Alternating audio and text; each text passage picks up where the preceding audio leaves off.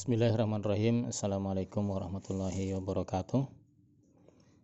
Alhamdulillah Wassalatu wassalamu ala rasulillah Wa ala alihi wa ashabihi wa mawalah La wa la quwata illa billah. Allahumma salli ala Muhammad wa ala ali Muhammad Kama sallaita ala Ibrahim Wa ala ali Ibrahim Wa barik ala Muhammad wa ala ali Muhammad Kama barakta ala Ibrahim Wa ala ali Ibrahim Fil alamina innaka hamidun majid Rabbi surah li sadri wa yassir li amri wa hlul uqdatam min lisani yafqahu qawli. Allahumma la sahla illa ma jalta sahla wa anta taj'alul hasna idza sita sahla. Allahumma anfa'na ma 'allamtana wa 'allimna ma yanfa'una wa zidna ilman. Teman-teman rahimani wa rahimakumullah adik-adik remaja putri yang mudah-mudahan senantiasa dirahmati Allah Subhanahu wa taala. Alhamdulillah pada kesempatan kali ini meskipun dalam kondisi yang cukup membuat kita resah dengan adanya pandemi virus corona ini tetapi itu tidak menyurutkan semangat kita untuk telabul ilmi. Maka barang siapa yang dia bisa mengubah suatu ujian dari Allah Subhanahu wa taala semakin mendekatkan dirinya kepada Allah Subhanahu wa taala maka sejatinya dia tidak sedang mendapatkan musibah. Tetapi ia sedang mendapatkan nikmat dari Allah Subhanahu wa taala karena menjadikan musibah yang telah diberikan oleh Allah Subhanahu wa taala kepada dirinya itu menjadi sebuah nikmat yang mana ia semakin dekat kepada Allah dengan musibah itu. Maka teman-teman adik-adik rahimani wa rahimakumullah mudah-mudahan senantiasa dirahmati Allah Subhanahu wa taala. Senantiasa marilah kita berusaha untuk mengubah apa-apa yang telah dijadikan musibah dari Allah Subhanahu wa taala kita ubah menjadikan nikmat untuk mendekatkan diri kita kepada Allah Subhanahu wa taala. Adik-adik rahimani wa rahimakumullah teman-teman yang mudah-mudahan senantiasa dirahmati Allah Subhanahu wa taala. Hari ini semua orang mengalami yang namanya keresahan, resah entah resah terhadap apa pun itu tentang kondisi kehidupannya atau resah terhadap nasibnya mengalami kegalauan, mengalami kesedihan, mengalami kekecewaan di dalam hatinya atau ia mengalami kekhawatiran tentang kehidupannya atau ia merasa pesimis atau ia merasa ketakutan atau kesusahan-kesusahan lain yang dapat menyempitkan dada kita. Semua orang hidup pasti akan merasakan itu semuanya entah itu hari ini atau itu kemarin atau itu setelahnya besok pasti kita akan merasakan sesuatu yang akan menyempitkan hati kita. Untuk itu teman-teman rahimani wa rahimakumullah mudah-mudahan senantiasa dirahmati Allah Subhanahu wa taala kesempitan hati yang ada di dalam diri kita bisa jadi disebab, disebabkan oleh omongan orang bisa jadi itu disebabkan oleh nasib kita bisa jadi itu disebabkan oleh keadaan kita dalam kehidupan ini. Maka atas semua hal yang tidak mengenakan hati itu Allah Subhanahu wa taala mengajarkan kepada kita sebagaimana Allah Subhanahu wa taala mengajarkan kepada Rasulullah sallallahu alaihi wasallam obat yang mujarab untuk mengatasi kegalauan hati. Obat yang mujarab untuk mengatasi kesempitan hati obat yang mujarab untuk mengatasi kegundahan di dalam hatinya. Sebagaimana Allah Subhanahu wa taala berfirman, "Walaqad na'lamu annaka tadi kusadruka bima yaquluna fasabbih bihamdi rabbika wa kum minas sajidin." Yang artinya dan kami sungguh-sungguh mengetahui bahwa dadamu wahai Muhammad menjadi sempit disebabkan apa yang mereka ucapkan maka bertasbihlah dengan memuji Robmu dan jadikanlah dan jadilah kamu di antara orang-orang yang sujud yaitu orang-orang yang mengerjakan sholat, sholat surat Al-Hijr ayat 97 sampai 98 Meskipun ayat ini turun berkaitan dengan solusi dan penawar yang Allah Subhanahu wa taala ajarkan kepada Rasulullah Muhammad SAW ketika mendapat olok-olokan, ketika mendapat hinaan, ketika mendapat cercaan dari orang-orang kafir Quraisy, karena atas apa yang beliau sampaikan berupa risalah dari Allah Subhanahu wa taala yang menyebabkan hatinya menjadi sempit. Seperti kita yang baperan ketika mendengarkan ucapan orang lain menjadikan hati kita gundah gulana menjadikan kita gelisah tidak bisa tidur karena baper itu tadi karena perkataan orang karena status orang karena dan lain sebagainya. Maka sebagaimana yang dialami oleh Rasulullah SAW ketika hatinya itu tidak nyaman ketika hatinya itu sedang diterpa sebuah masalah diterpa sebuah kegundah gulanaan disebabkan hanya disebabkan karena ucapannya maka yang diajarkan oleh Allah Subhanahu wa taala fasabbih bihamdi rabbik. Bertasbihlah dengan memuji Rabbmu. Bertasbihlah dengan memuji Rabbmu. Wa kum minas sajidin. Dan jadilah kamu di antara orang-orang yang bersujud, orang-orang yang mengerjakan sholat. Terkadang teman-teman rahimani wa rahimakumullah terasa sempit di hati kita tatkala mendengar sesuatu yang menyakitkan. Dan terkadang kita menjadi sedih karenanya. Dan kita pernah dituduh dengan perkara yang sama sekali tidak kita lakukan. Ketika itu kita membutuhkan sesuatu yang dapat menghibur hati kita dan menjauhkan segala hal yang mengkhawatirkan diri kita. Maka tatkala kita menghayati ayat ini yaitu surat Al-Hijr ayat 97 98 kita mendapati penawar yang telah diberikan oleh Allah Subhanahu wa taala untuk menenangkan untuk menghibur hati kita. Alangkah agungnya Al-Qur'an ini memberikan solusi yang mana solusinya itu sangat mujarab yaitu bertasbih yaitu bertahmid dan juga mengerjakan sholat. Ya, meskipun ayat ini turun disebabkan salah satu sebab khusus ketika Nabi Shallallahu Alaihi Wasallam menerima olok-olokan ejekan dari kafir Quraisy yang menyebabkan hati beliau menjadi sempit, tetapi hukumnya bisa dibawa untuk kesempitan-kesempitan yang lain dari hamba-hamba Allah Subhanahu wa taala dari umatnya Rasulullah Muhammad sallallahu alaihi wasallam. Teman-teman rahimani wa rahimakumullah mudah-mudahan senantiasa dirahmati Allah Subhanahu wa taala. Di dalam tafsirnya Syekh Asy-Sya'di menyebutkan maksud dari ayat ini engkau wahai Muhammad perbanyaklah zikir kepada Allah dengan bertasbih bertahmid dan menjalankan sholat. Kenapa? Karena tiga hal itu bisa melapangkan dan melonggarkan hatimu, bisa melapangkan dan melonggarkan dadamu, serta membantumu menyelesaikan urusan-urusanmu. Masya Allah. Allah Subhanahu wa taala memerintahkan bagi hamba yang sedang hatinya sempit, hatinya gundah gulana diminta oleh Allah Subhanahu wa taala untuk memperbanyak zikir kepada Allah Subhanahu wa taala dengan bertasbih, dengan bertahmid dan menjalankan sholat. Dan dengan itu semua Allah Subhanahu wa taala juga akan memberikan solusi terhadap urusan-urusan permasalahan-permasalahan yang menjadikan hatinya itu galau.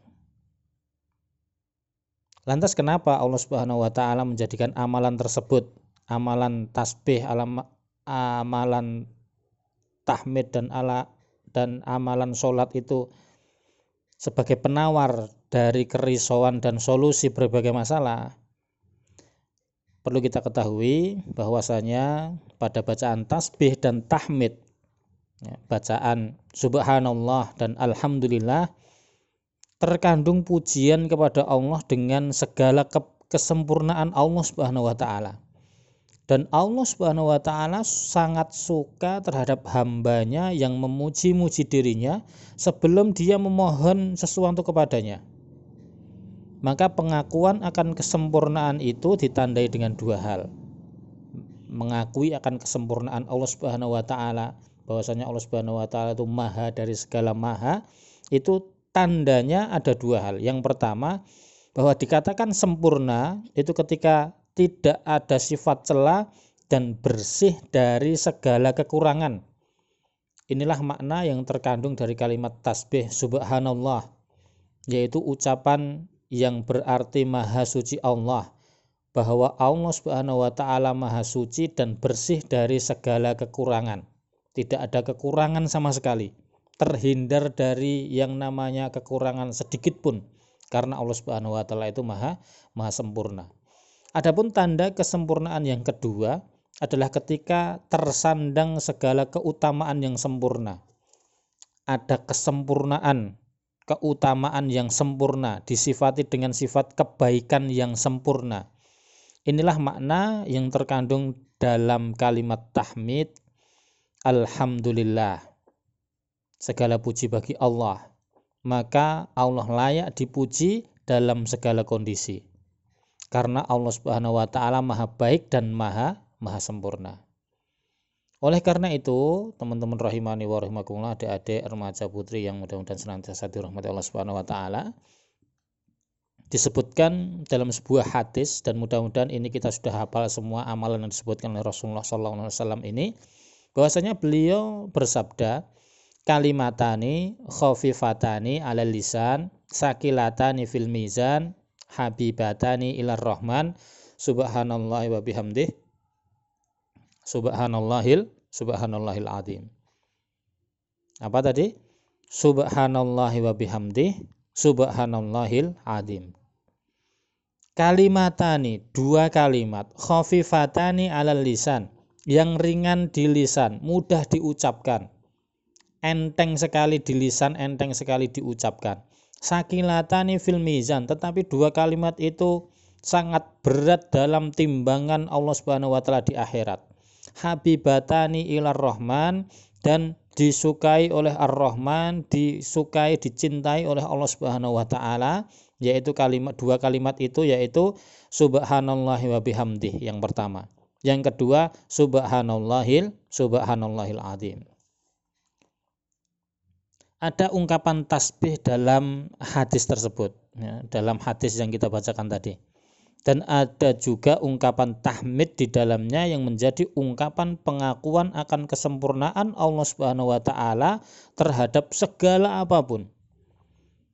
Lalu dengan pengakuan tersebut Allah Subhanahu wa taala akan melapangkan dada dan memudahkan urusan-urusannya. Orang yang mengucapkan subhanallah wa bihamdi subhanallahil azim subhanallah wa bihamdi subhanallahil azim. Berapa detik itu kita mengucapkan tetapi dalam detik yang kita ucapkan tadi itu ternyata memiliki timbangan yang sangat berat di akhirat kelak. Teman-teman rahimani wa rahimakumullah mudah-mudahan senantiasa dirahmati Allah Subhanahu wa taala.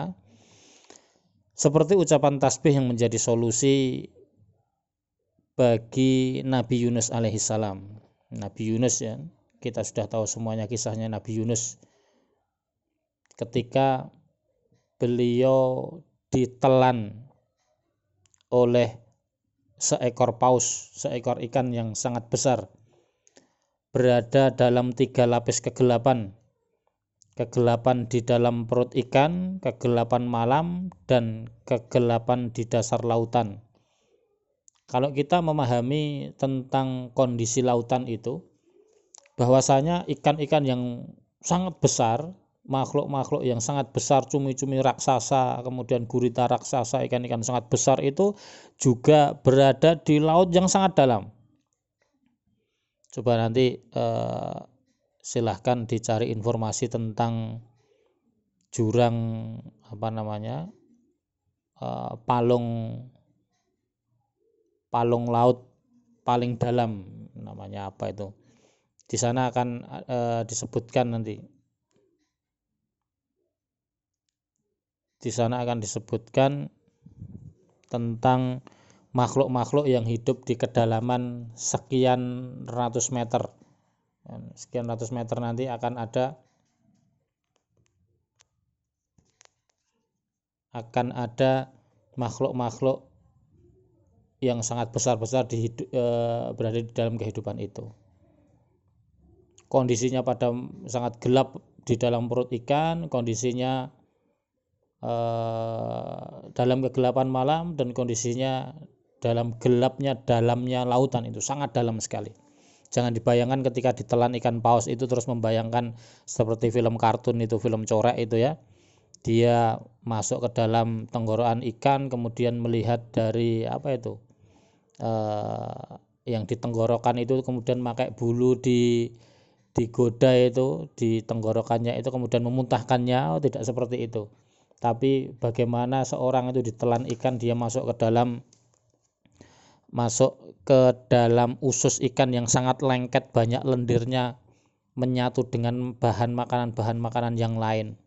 Kan? Bahan makanan bahan makanan yang lain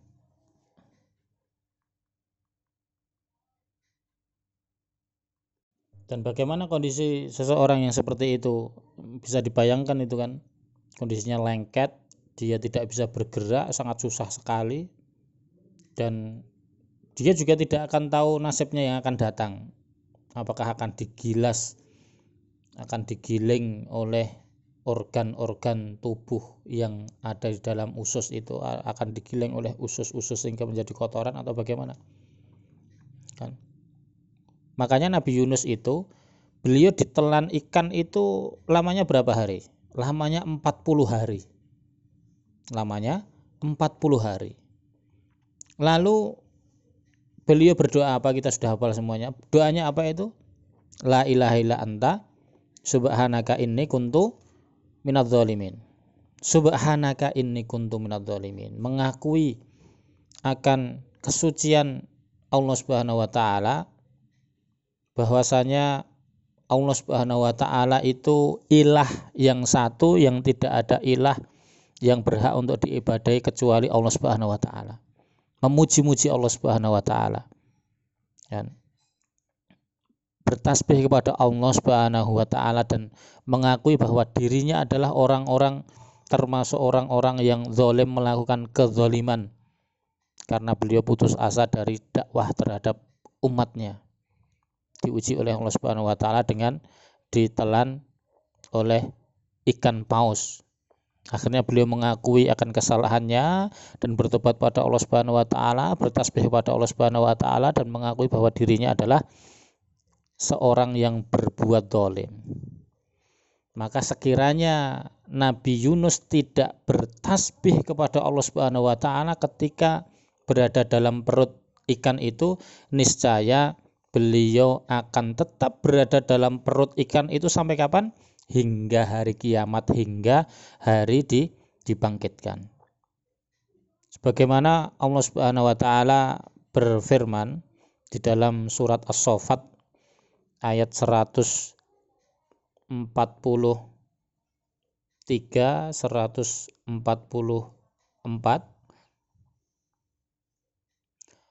A'udzu billahi minasyaitonir rajim falaula annahu kana minal musabbihin lala bisa fibat nihi ila yaumi yub'asun. Maka sekiranya dia Nabi Yunus itu tidak termasuk orang yang banyak berzikir bertasbih kepada Allah Subhanahu wa taala, lala bisa sungguh niscaya dia akan tetap fibat nihi di dalam perutnya. Perut ikan itu ila hingga yaumi hari yub'asun hari berbangkit hari dibangkitkan pada hari ki pada hari kiamat. Masya Allah itu. Masya Allah dengan bertasbih mampu Allah Subhanahu wa taala menyelamatkan Nabi Yunus. Adapun amalan yang ketiga itu tadi ada dua yaitu tasbih, kemudian tahmid, subhanallah, walhamdulillah. Kemudian amalan yang ketiga yang bisa menjadi solusi kesedihan dan problem solusi bagi permasalahan-permasalahan dalam kehidupan kita yaitu dengan dengan bersujud. Makna dari sujud pada firman Allah Subhanahu wa taala wakum minas sajidin dan jadilah kamu di antara orang-orang yang sujud yaitu maksudnya adalah mengerjakan mengerjakan sholat. Ya.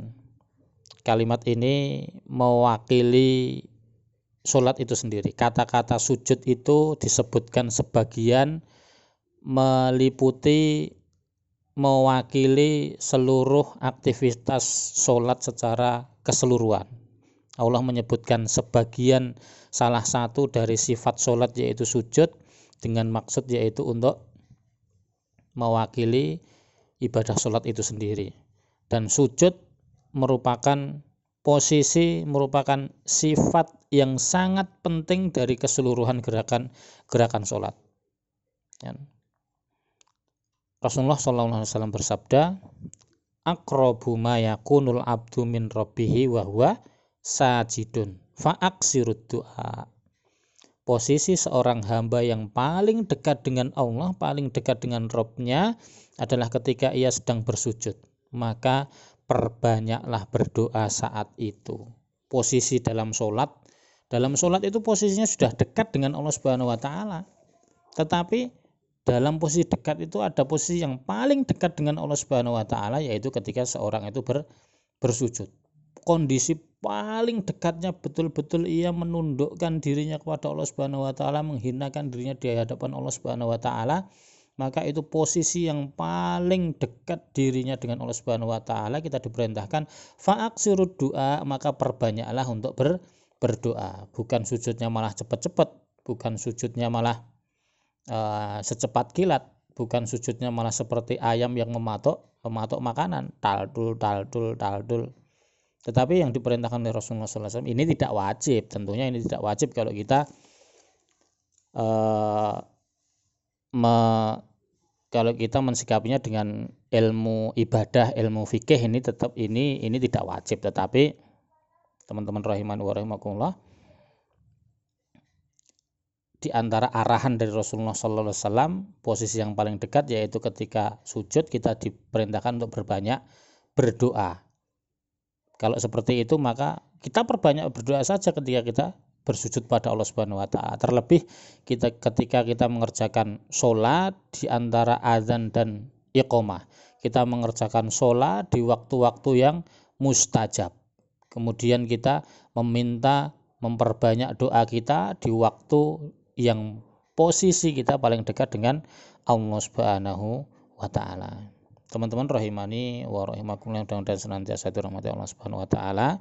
Kira-kira itu eh, apa yang dicontohkan oleh Rasulullah SAW yang merupakan didikan dari Allah Subhanahu Wa Taala ketika Rasulullah SAW mengalami kegundahan hati galau hatinya sedang galau maka yang di uh, Allah Subhanahu Wa Taala memberikan solusi kepada Rasulullah SAW untuk bertasbih bertahmid dan melakukan sholat dan dalam sholat ketika sujud memperbanyak do memperbanyak doa-doa kita kepada Allah Subhanahu wa taala mengadukan urusan-urusan kita kepada Allah Subhanahu wa taala. Coba kita dalam sujud itu kita merenungkan doa dalam sujud itu. Subhanakallahumma bihamdika asyhadu an la uh, subhanakallahumma bihamdika astagfir uh, gimana itu doa sujud?